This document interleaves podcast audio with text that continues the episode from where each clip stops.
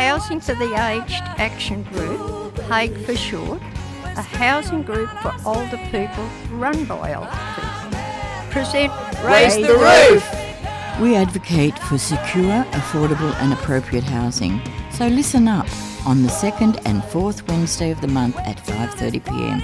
on 3CR 855 on your AM dial.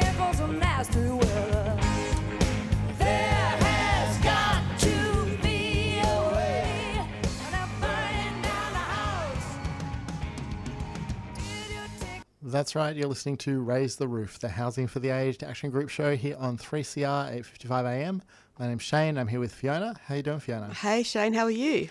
I'm great. You're great. Yes. You just got back from leave, so you're super great. Well, no, I'm half asleep because this is my nap time for the last two weeks.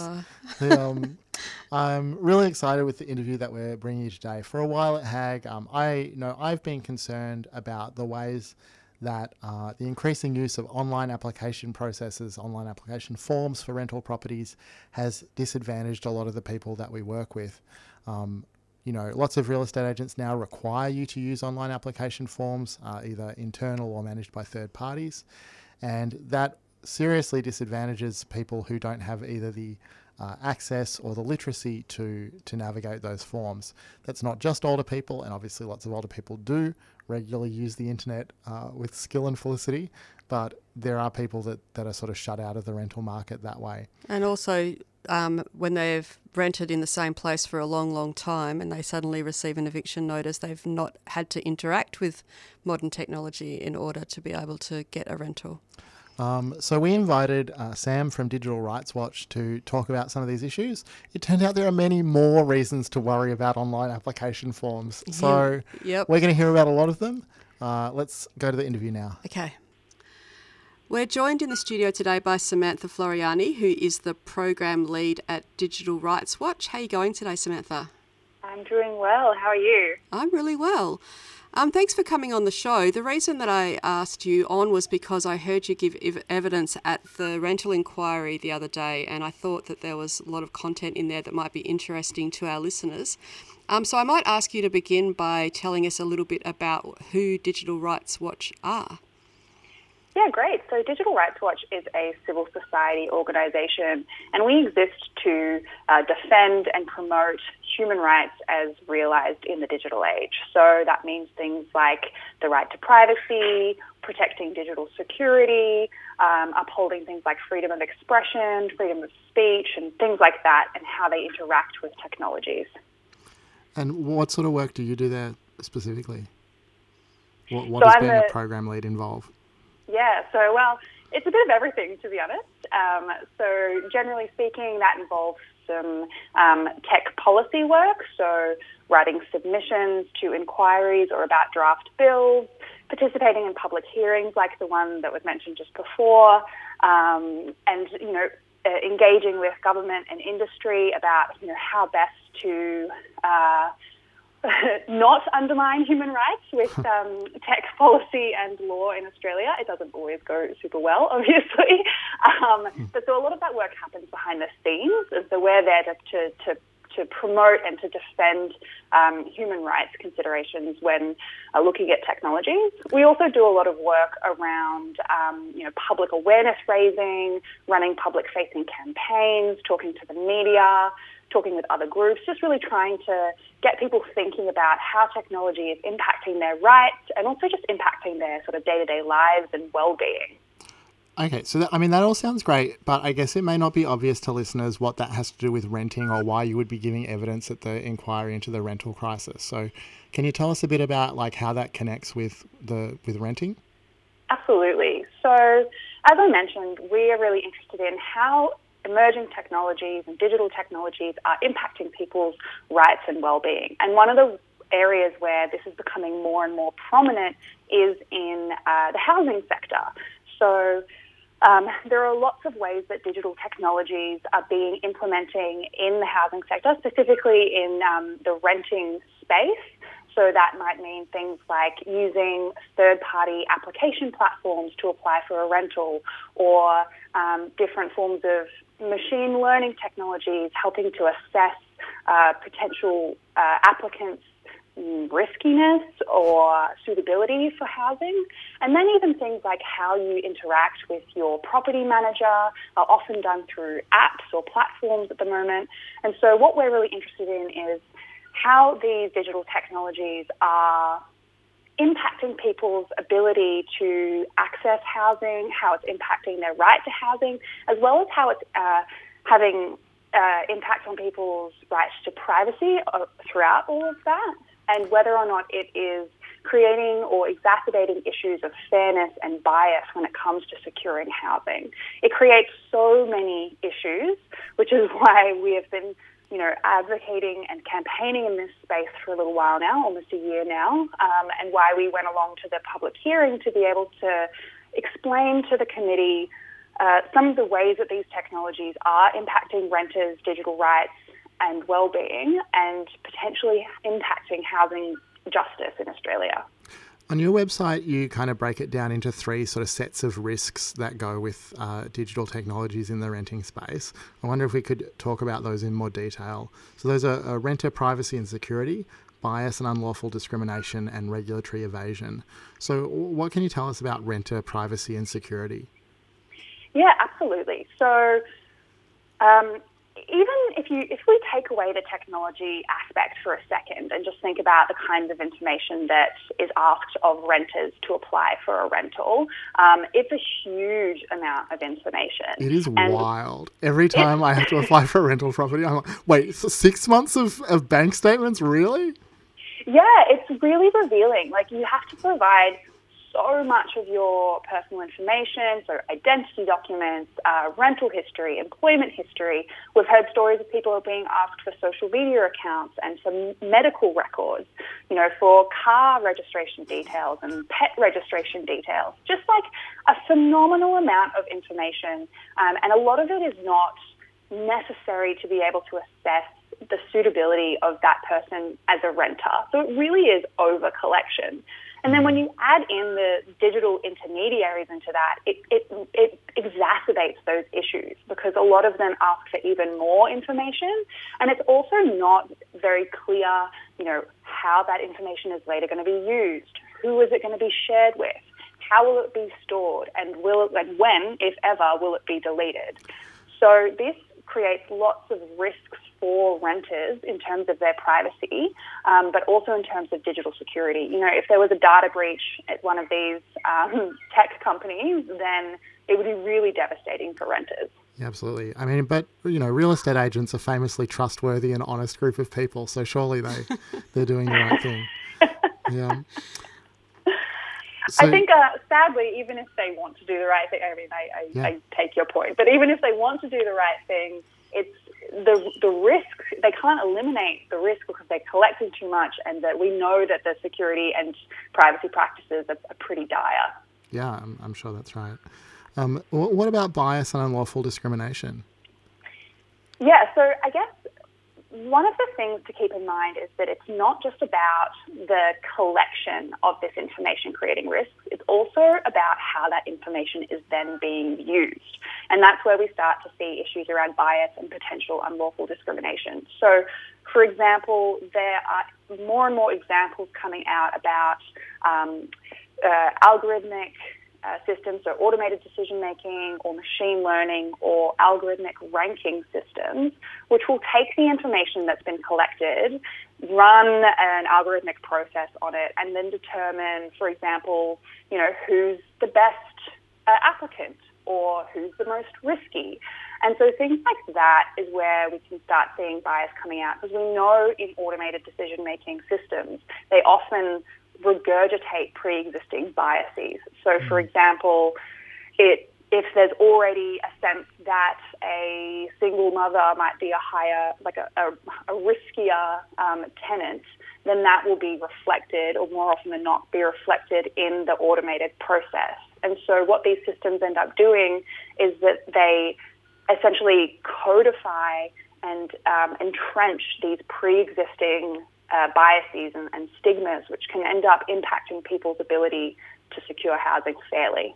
Yeah, and I mean, we see that happening not just in terms of protected attributes, but also, you know, we saw an application recently. HAG agreed to act as a, a reference for someone who was trying to secure housing, and we were required by this third-party application sort of platform to to fill out a set of questions as if we were their their landlord or real estate agent, including things like how many times has this renter asked for repairs, which you know seems to be uh, not the you know the intention of the legislation isn't that if you ask for too many repairs you get a bad reference and can't find other rental housing. So there can be all kinds of biases that are built into these systems. Not to mention older people. We often hear that older people are, are um, not desirable tenants, I guess because they don't have as much earning capacity as they get older too. So that's another another area that we're particularly concerned with. Yeah, absolutely. And I think that the, I'm glad you bring that up because I think the question of um, digital inclusion, or in this case, digital exclusion, is also one that needs to be considered in this. You know, as more and more real estate agents are pushing renters towards uh, these digital platforms, um, for a lot of people, in, including older people, that might not be the way that they like to interact with their real estate agent. Um, it also, you know, they may not have the digital literacy or the ability to to work well with these systems. And it also, I think, um, in addition to that, is really makes it really hard for people who have English as a second language as well. Mm. Uh, absolutely. So, the third set of risks that you identified is regulatory evasion by design. Could you talk a bit about what that means? Yeah, absolutely. So, a lot of these platforms have these kind of design elements which enable um, real estate agents to kind of sidestep some of the protections that do exist. So, one example is in Victoria, um, there is a prohibition on soliciting rent bids. Um, but if a lot of these um, application platforms have an editable field where you can put in whatever rent amount you like. And so in practice, this kind of creates this grey area where they can kind of, you know, not technically be asking for rent bidding, but because it enables it and by design kind of encourages it, they're, they're kind of getting away with doing it anyway. Another example is uh, you mentioned before protected attributes. So in, in Victoria, again, sorry, I'm based in Victoria, so that's where my mind is at. Um, there are some uh, restrictions on the kinds of information that you can ask for if they're protected attributes under the uh, under anti-discrimination law. So things like gender or sexuality or race. Um, and if you do ask for those, you need to put it in writing why you're asking for those things. But again, with these platforms, often what will happen is they'll have, you know, quote unquote, optional fields where people can put in um, those kinds of information. But because they're optional, they can kind of step around that um, that restriction. But because there's so much pressure on people in the current housing crisis, we know that people are more likely to to provide whatever information they're asked for because if you know that if you don't, then you're less likely to secure a home. Yeah, absolutely. So, what are some of the solutions that you see for some of the, the problems that you're identifying? Yeah, so there's a range of different things that we could be doing. One of them that, that has been floated by a lot of uh, tenants' unions across Australia is um, to establish a standardized set of uh, application questions so that real estate agents know exactly what is and isn't allowed to be asked at the point of application, and then that would flow on into how these um, platforms uh, are used and implemented. So we can really drastically limit the kinds of information that's able to be requested at the point of application.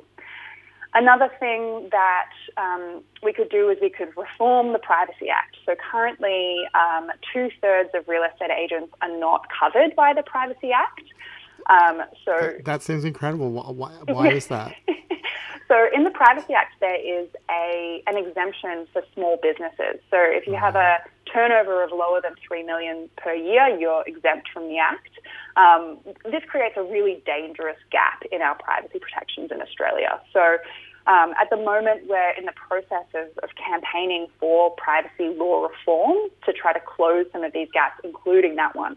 So if real estate agents were subject to the Act, then they would have to abide by the Australian privacy principles, which would also, you know, add another layer of things that they need to be considering when it comes to how they're collecting and handling people's information. Can, can I ask in connection with that? So you're saying that about a third of real estate agents are, are covered by the Privacy Act. Do we think that they're abiding by the privacy principles, or or are there other obligations under that act? Yeah, this is a really good question, and I'm glad that you asked it. Another really big challenging part of privacy uh, protection in Australia is that we, our regulator, the Office of the Australian Information Commissioner, is woefully under resourced, um, and so often what ends up happening is even in instances where um, you know entities are covered by the Act, there isn't enough enforcement happening um, to make sure that they are actually following it appropriately. So we need both reform as well as a stronger regulator to be able to keep this stuff in check. Are there other states in Australia that are doing this stuff better than Victoria?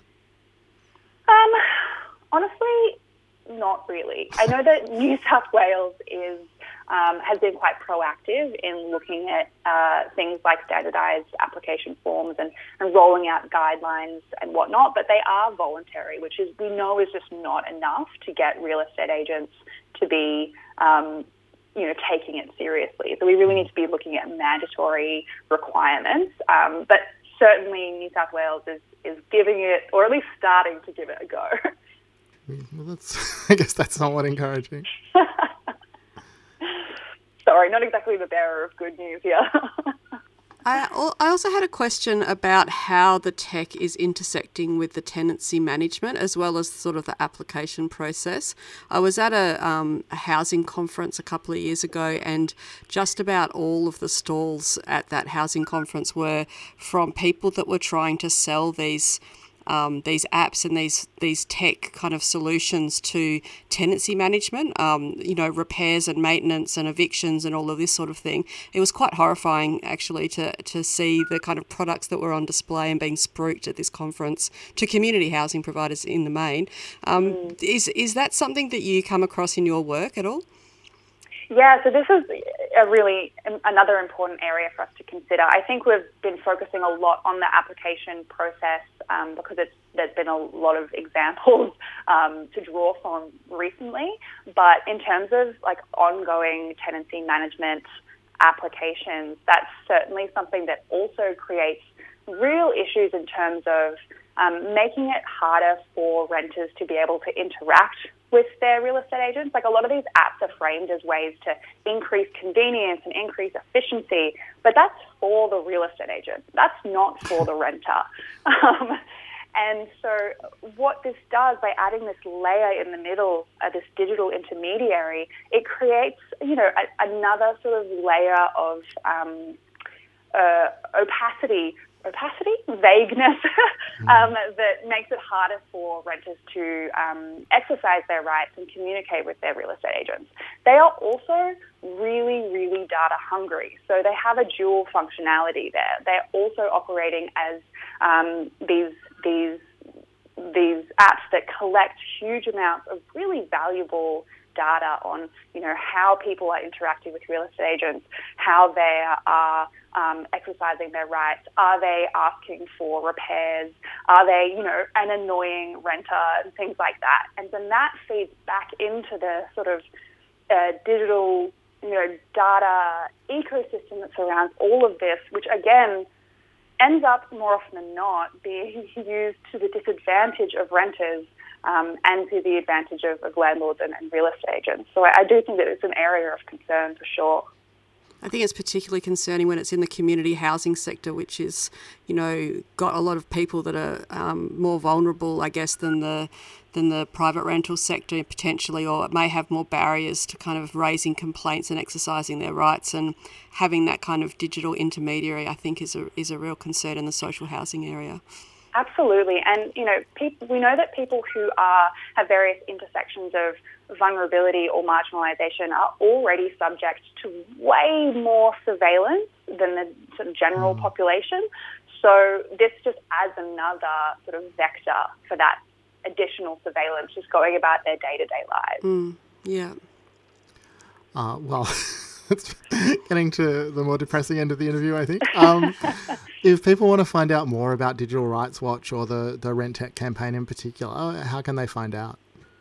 yeah, so people can head to our website, which is www.digitalrightswatch.org.au. They can also find us on social media. We're on um, Twitter or X, um, Instagram, um, Mastodon, if people are on the Fediverse. We're around. We'd love to chat with people. We'd love to hear from people if they've got thoughts or experiences. Uh, yeah. All right. Well, thanks so much for your time today. Yeah, thank you. Thanks so much for having me. Sorry, it was a bit depressing. It's always depressing. it's all okay. right. It's a Isn't show it about just? older people's housing. It's always going to be a bit of a downer. yeah. yeah. But thanks so much for coming on. It was great. Thanks for having me. Thanks.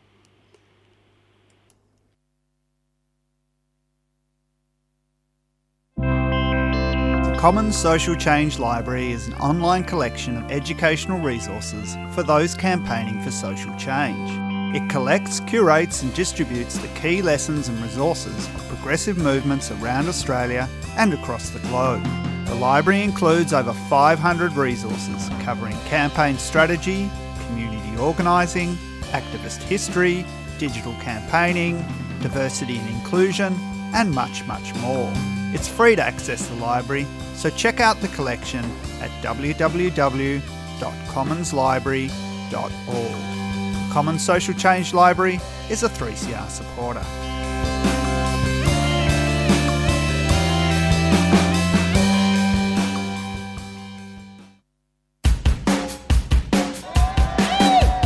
Well, brothers and sisters, what a show of strength we've got here today. local issues.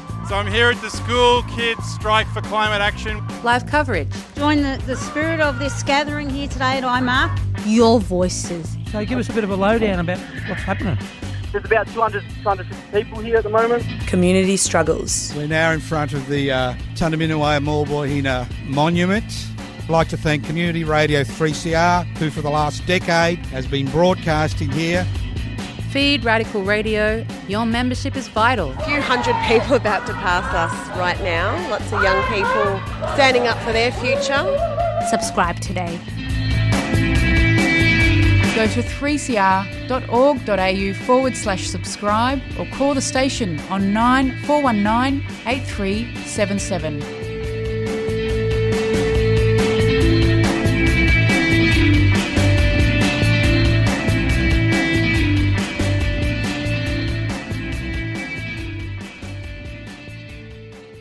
You're still listening to Raise the Roof, the Housing for the Aged Action Group show here on 3CR 8:55 a.m. My name's Shane. I'm here with Fiona.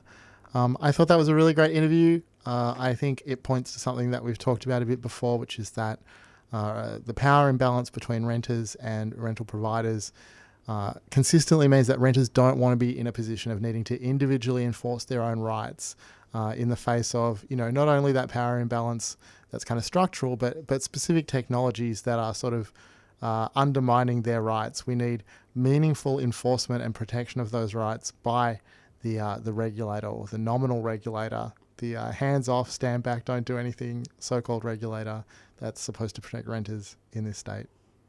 And in every state in Australia. It's well, I don't know bad. anything about any other state. It's pretty bad everywhere. Anyway. Pretty bad everywhere. Thanks for listening. There's a couple of things that people can do though at the moment. There is a national, um, uh, what is call it, National Homeless and Housing Plan that's open for submissions, um, and it's a 10-year plan that the federal government's putting together. We are making submissions, and we're also urging people to make their own submissions. Talk about things like renter rights, improving protections for renters, as well as, of course, building more public and community housing. Yeah, so if you want to get involved at HAG and um, contribute to the sort of submissions that we're making, there are working groups and other ways that you can get involved and do that. We'll be giving out some contact information at the end of the show. Mm. So if that is something that you'd like to, to follow up on, uh, grab a pen and paper or your phone, and we'll give you a phone number in just a minute. And speaking of getting involved, we have a number of events coming up that I thought I would like to tell listeners about. Um, one is an online event, which is just about what we were talking about just now the National Housing and Homelessness Plan. Um, we're joining Wintringham and Homelessness Australia to talk about the need to prevent and better respond to homelessness experienced by older people. Um, that's an online event, and it's on the 20th of September, which is um, Wednesday, next Wednesday. Um, you're most welcome to join. It's also going to be very useful to inform Homelessness Australia about what you think they should be talking about in terms of older people and housing.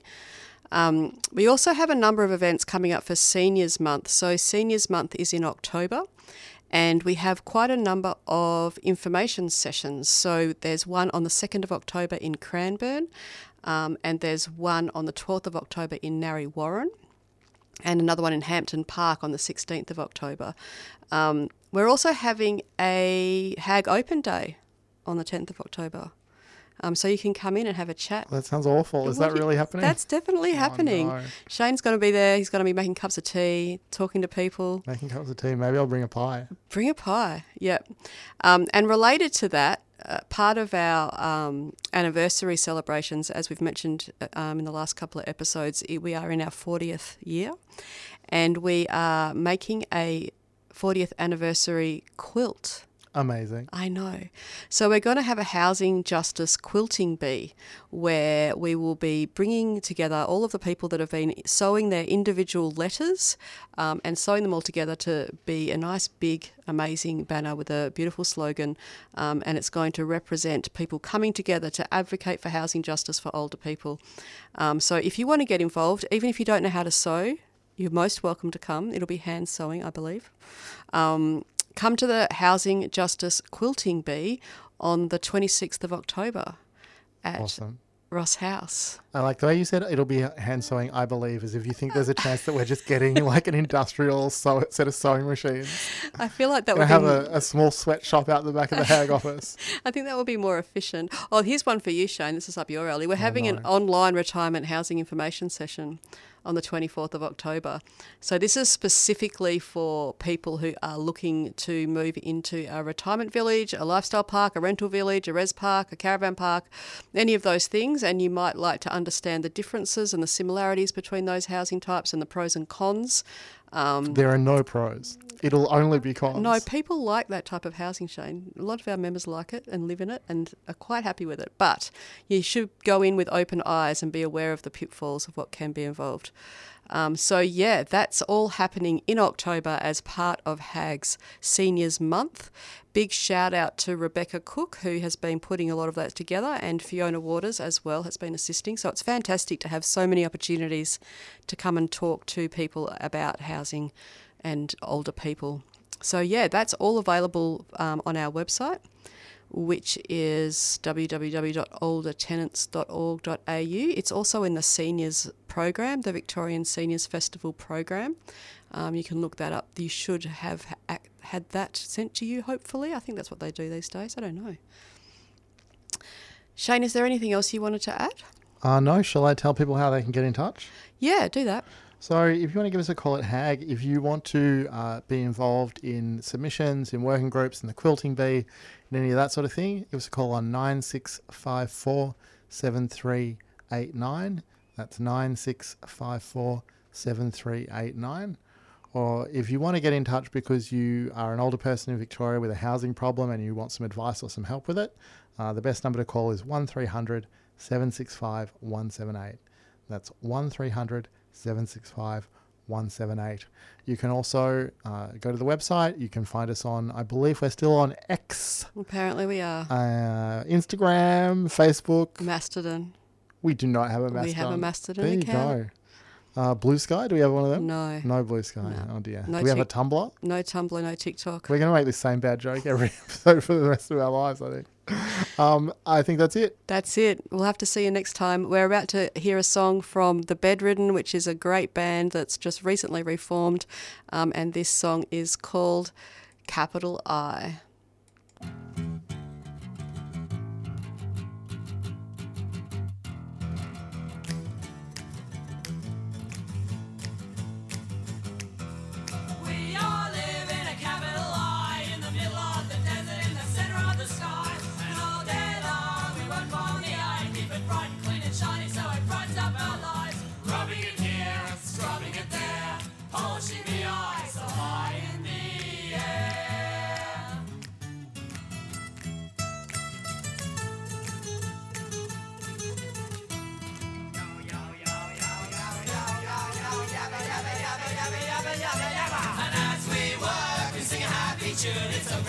so busy on a sunny